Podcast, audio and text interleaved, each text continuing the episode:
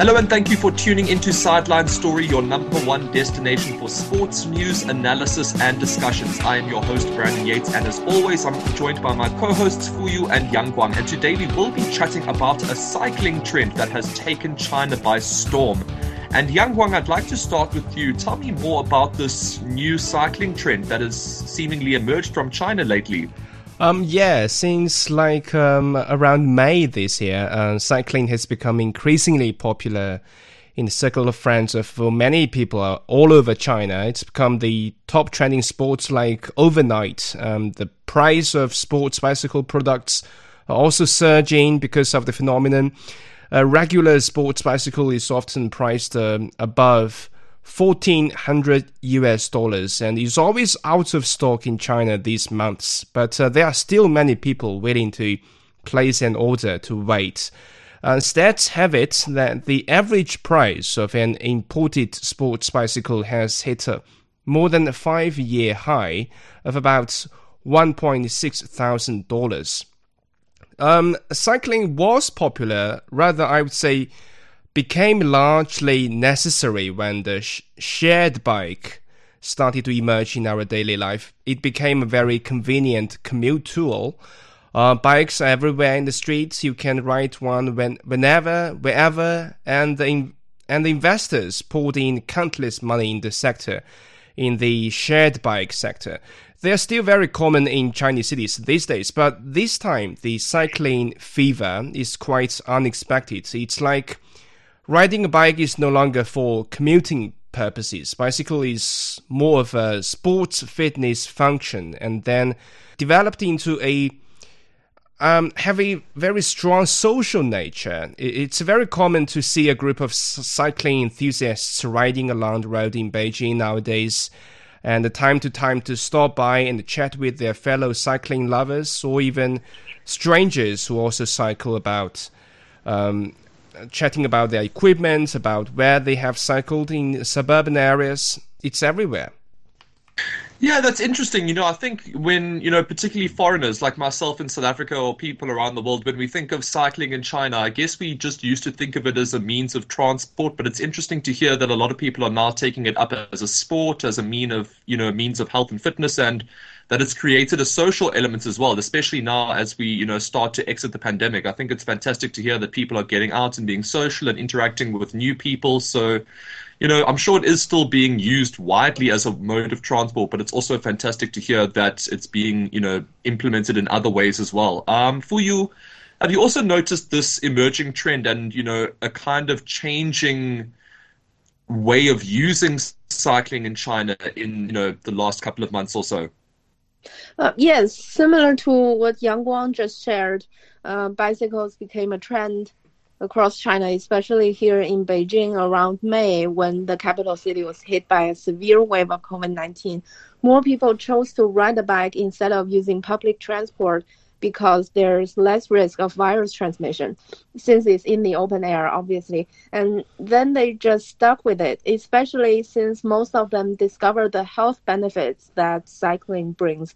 And um, data from bike sharing service Meituan Bike shows that riders in Beijing have covered a distance of 850 million kilometers on their bicycles so far this year and that's helped reduce carbon emissions by over four tons.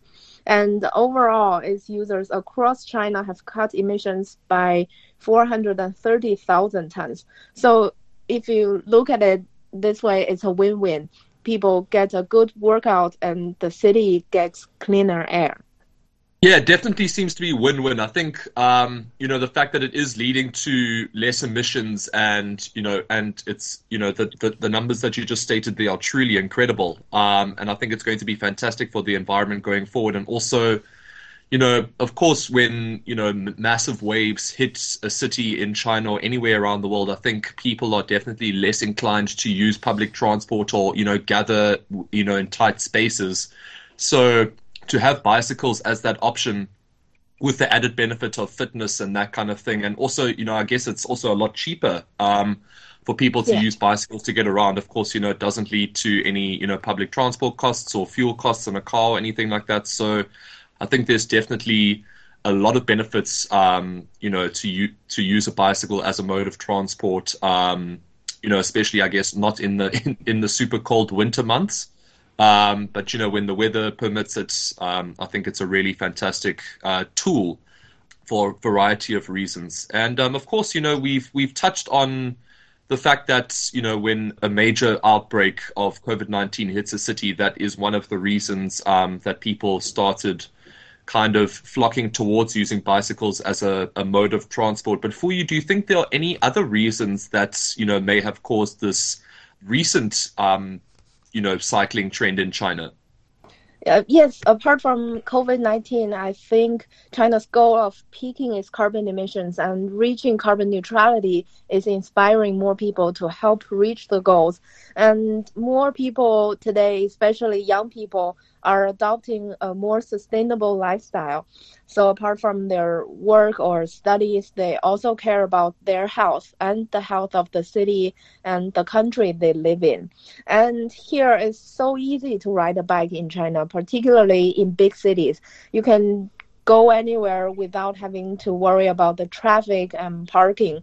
The best part is um, you don't even have to own a bike to go anywhere anytime there are shared bikes everywhere and you can just scan a code to unlock one and ride it to your destination at a cost of next to nothing. Um, some say shared bikes are one of the four modern great inventions of China. I think that's so true, especially if you look at how much it's changed people's lives. Yeah, I tend to agree with you there, and I think it's interesting. You know, uh, the shared bike definitely seems to be quite a uniquely Chinese um, mode of transport. I know, you know, I'm sure that there's also part other countries around Asia that use it, and also in Europe as well. But I mean, from my perspective in South Africa, it's definitely not something that we see, but it's definitely an innovative way of getting around that, you know, is cost friendly, is good for the environment, and it's good for your health as well. So I definitely agree with you there that, that it is a fantastic invention that uh, that came out of China all of the reasons that you listed there, besides you know the pandemic, I think are are fantastic reasons for people to get out there and start cycling again. Yang Guang, can you think of maybe you know one or two other reasons why um, this massive cycling trend has emerged in China? Not necessarily over you know the course of history. I think you know. Um, China has always been synonymous with um, with bicycles, but just in the last couple of months or so, it's just it's been interesting that it's emerged lately. Mm-hmm. Um, yeah, of course. Um, partially, the pandemic played a role. Um, in April and May, many cities in China were in closed off management due to outbreaks, and um, parts of the public transportation was shut. Um, people started to ride bicycles to commute. Uh, meanwhile, the pandemic really disrupted the operation of places like gyms. People realized that cycling is a very suitable way to keep their fitness routine. Uh, it doesn't involve any pandemic restrictions. You ride in open air and ride anywhere you like. And it's also kind of, um, I, I, think it's kind of expression of freeing oneself amid pandemic and, you know, um, escaping from the reality for a while uh, to hit the road and ride away from cities to nature. Um, but like I said, the pandemic elements played just some partial role here to push the popularity of cycling. It's it's not the full picture. Look at the bicycles these enthusiasts are riding in um, mega cities like Beijing and Shanghai. Some of them are really professional level bikes. It shows that they are serious about these sports, not just uh, treating it as a as a leisure choice. Of course, many of them are still in amateur stage, but uh, some of them are already riding like pros, including uh, with their gear, their endurances, and the capabilities to ride in the mountainous areas. I think the fact is that um, people start to shift to other fitness options other than you know running, jogging, hitting the gym, going to the basketball court uh, you know, many Chinese used to do to keep healthy, um, people start to realize that, oh, cycling is more than pedaling around the city. It can, it can be very deep as a competitive sport. This transition in mind is also a driving factor for the booming popularity for cycling in China this year, I think Uh, but of course, um, first of all, for all this to happen is that the the Chinese are richer compared to like 10, 20 years ago. Top bicycle gear is now more affordable for the Chinese.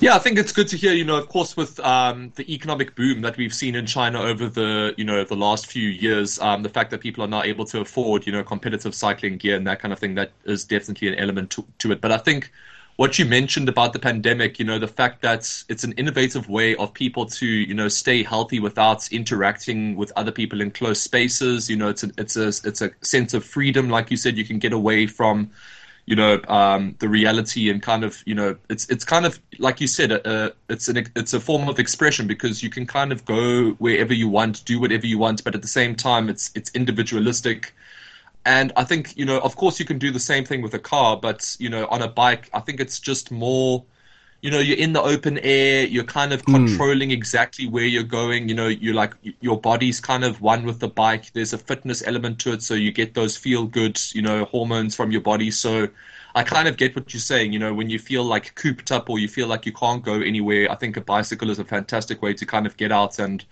you know experience freedom you know even if there is you know a, an outbreak you know it's a way to kind of um, get out and you know still remain safe because you are generally by yourself. But like we've also said it's a it's a great mode of transport. It's good for the environment and etc etc but Yang Guang you touched on something earlier there you know the fact that it is boosting um, participation in more competitive cycling and people are buying you know more competitive bikes. They're buying you know you know uh, helmets and the, the right gear to make themselves faster, and you know, uh, people are taking it a bit more seriously on the sporting side of things.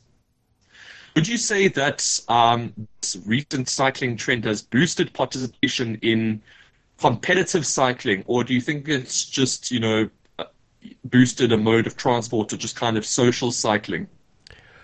Um, it's definitely promoting um, competitive cycling in China. Um, people are investing heavily on their bikes and equipment. It's beyond the basic needs, the basic needs for transportation. And there are already some routes in Beijing that um, you can see these riders regularly training and competing. Um, they are riding faster than I expected, even faster than the scooters and even some motorcycles. And I have to say, most of them are in great shape.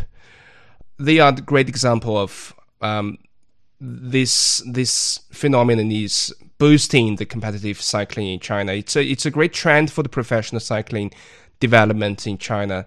Just at this juncture, we couldn't see the full outcome or a concrete progress like um, like we have a cyclist or a team competing at Tour de France.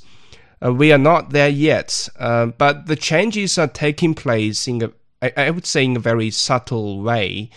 Um, if this cycling heat continues, I would say then in five or six years we can have Chinese team uh, compete in Grand Tour races in cycling, and I wouldn't be surprised that in ten years we would have a champion from China in those world class world class tournaments yeah, just uh, bear in mind, everybody, that there's a lot more cyclists out there that are cycling faster than usual. So hopefully we can keep everybody safe.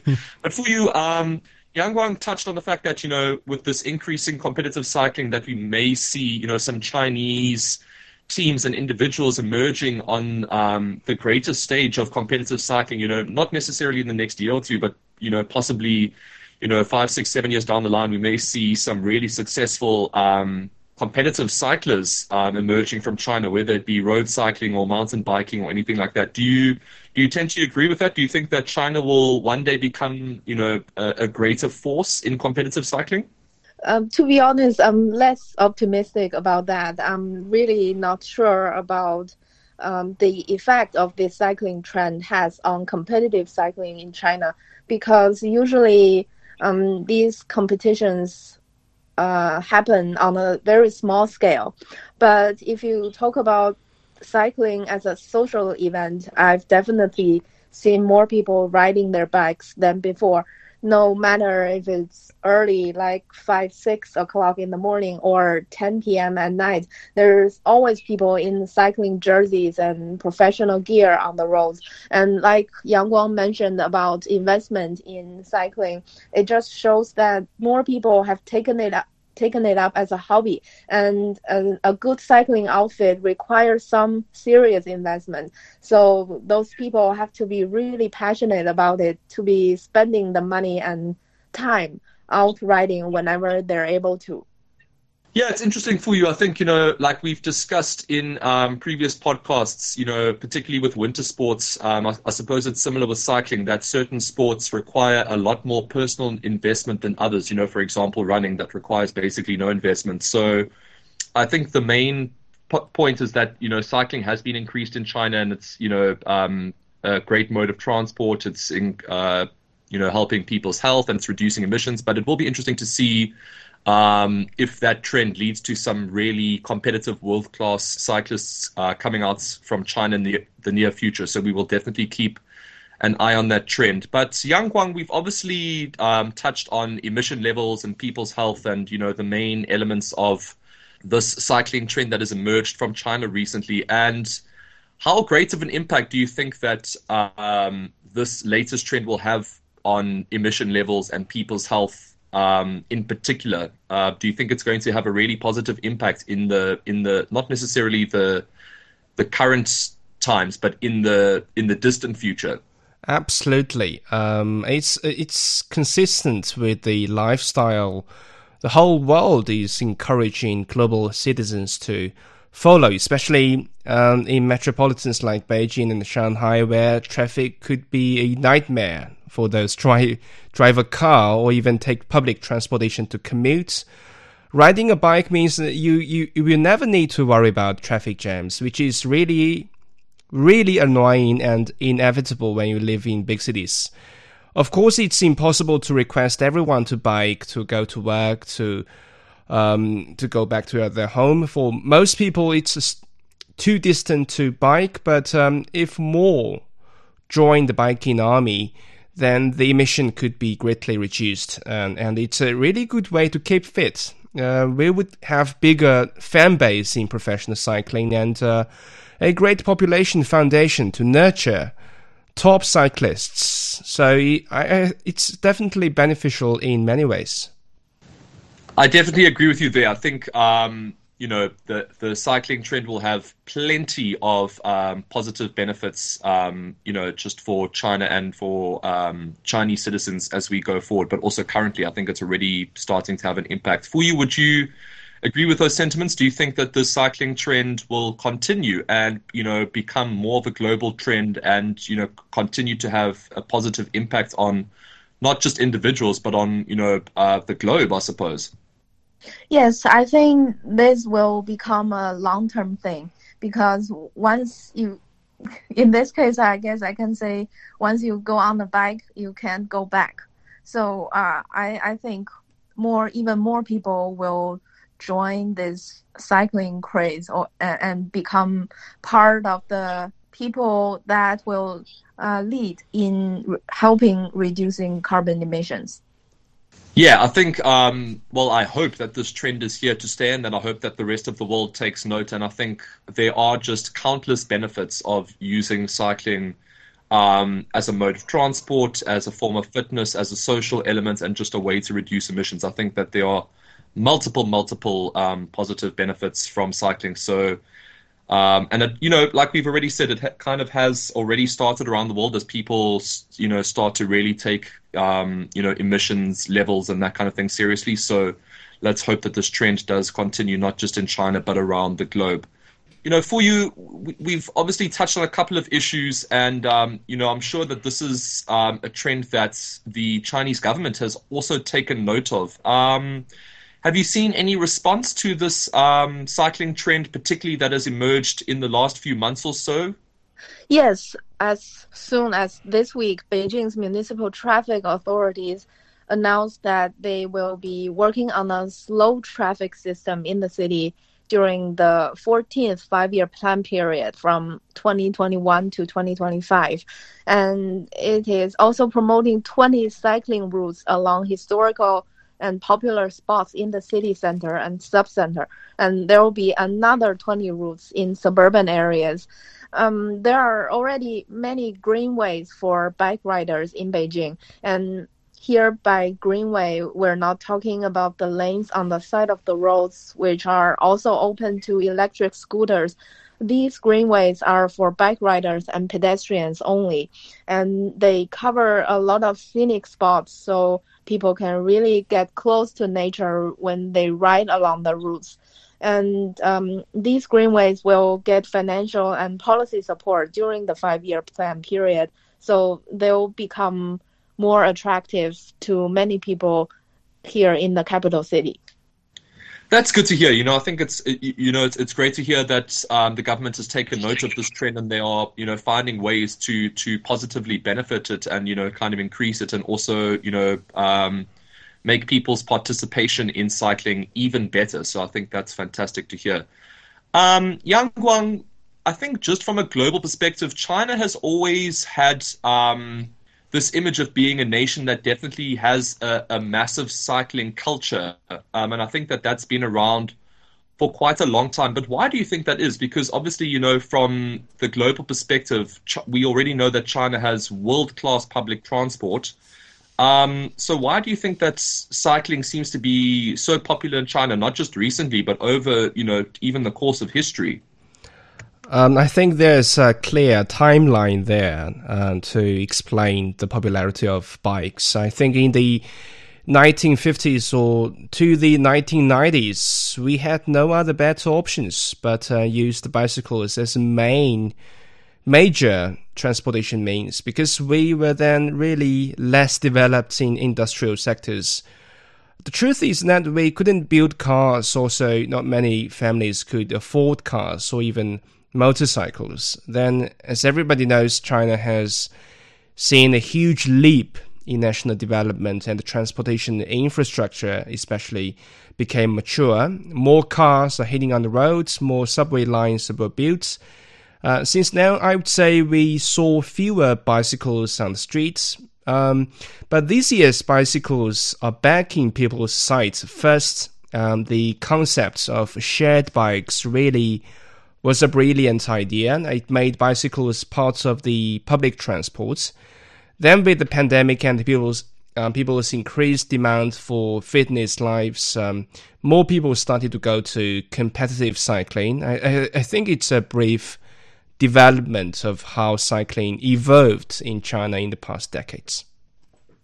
Yeah, I agree with you there. I think, you know, um, historically, there were obviously reasons why cycling was popular in China. And I think, you know, in the course of global history, we've we've never seen a nation develop so quickly um, as China has, as successfully as China has. So I think that that may have seen, you know, that might be the reason why there's been less bicycles on the road, and of course, you know, the increase in infrastructure and transport and that kind of thing. Um, but it's also just great to hear that, um, you know, bicycles are sort of making a comeback um, for a variety of reasons that we've already discussed. But just, you know from a global perspective, for example, in South Africa, I mean, cycling is very popular, but not as a mode of transport. We have a lot of seriously competitive um, mountain biking and road cyclists. I mean, there's been South African teams and individuals that have been represented at uh, the Tour de France. Um, there's a mountain biking champion from South Africa. I can't think of his name right now, um, but he's won like eight world titles for mountain wow. biking. Um, so, but yeah, so cycling is very popular here, but not as a mode of transport, even though South Africa does not have um, world class uh, public transport. So, yeah, hopefully, with this trend that we've seen emerging in China, hopefully that will kind of lead to a, a global increase in cycling as a mode of transport, and hopefully that filters over to to myself here in South Africa. But that is all we have time for on this episode of Sideline Story. Thank you so much for tuning in this week. And of course, we will be back next week with our latest topic, and we will see you then.